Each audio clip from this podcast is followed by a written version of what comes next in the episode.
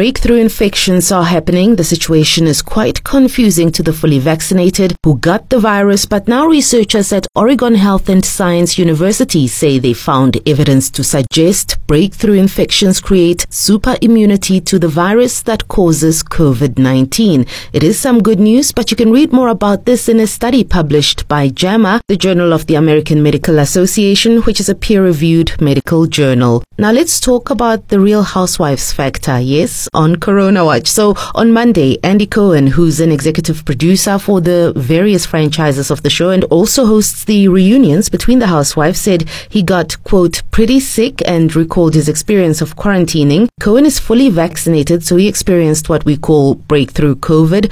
And locally, Chilli Queen, who also got breakthrough COVID, says she was fully vaccinated by the 7th of July 2021. She tweeted on Monday, there's no way Omicron is mild on everybody. The last nine nine days have been the most horrific of my life, and to top it off, it leaves me with an intense respiratory infection, she says.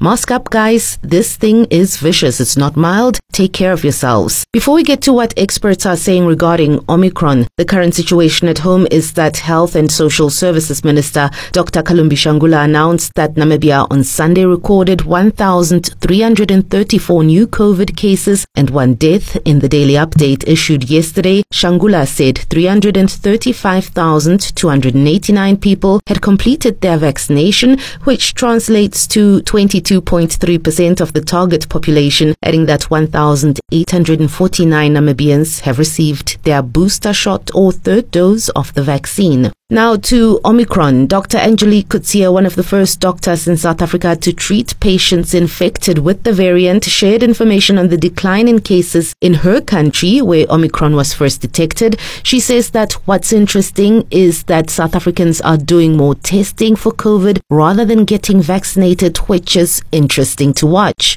What we currently see is our cases is uh, sort of, um, we're over the curve. It's uh, sort of coming down. You know, in Gauteng, which was the epicenter, the numbers much lower. Uh-huh. There's a lot of testing done. Incidentally, since the 9th of December, it seems to us that more people go for tests than going for to get their vaccines. It's very interesting just to look at the behavior of people.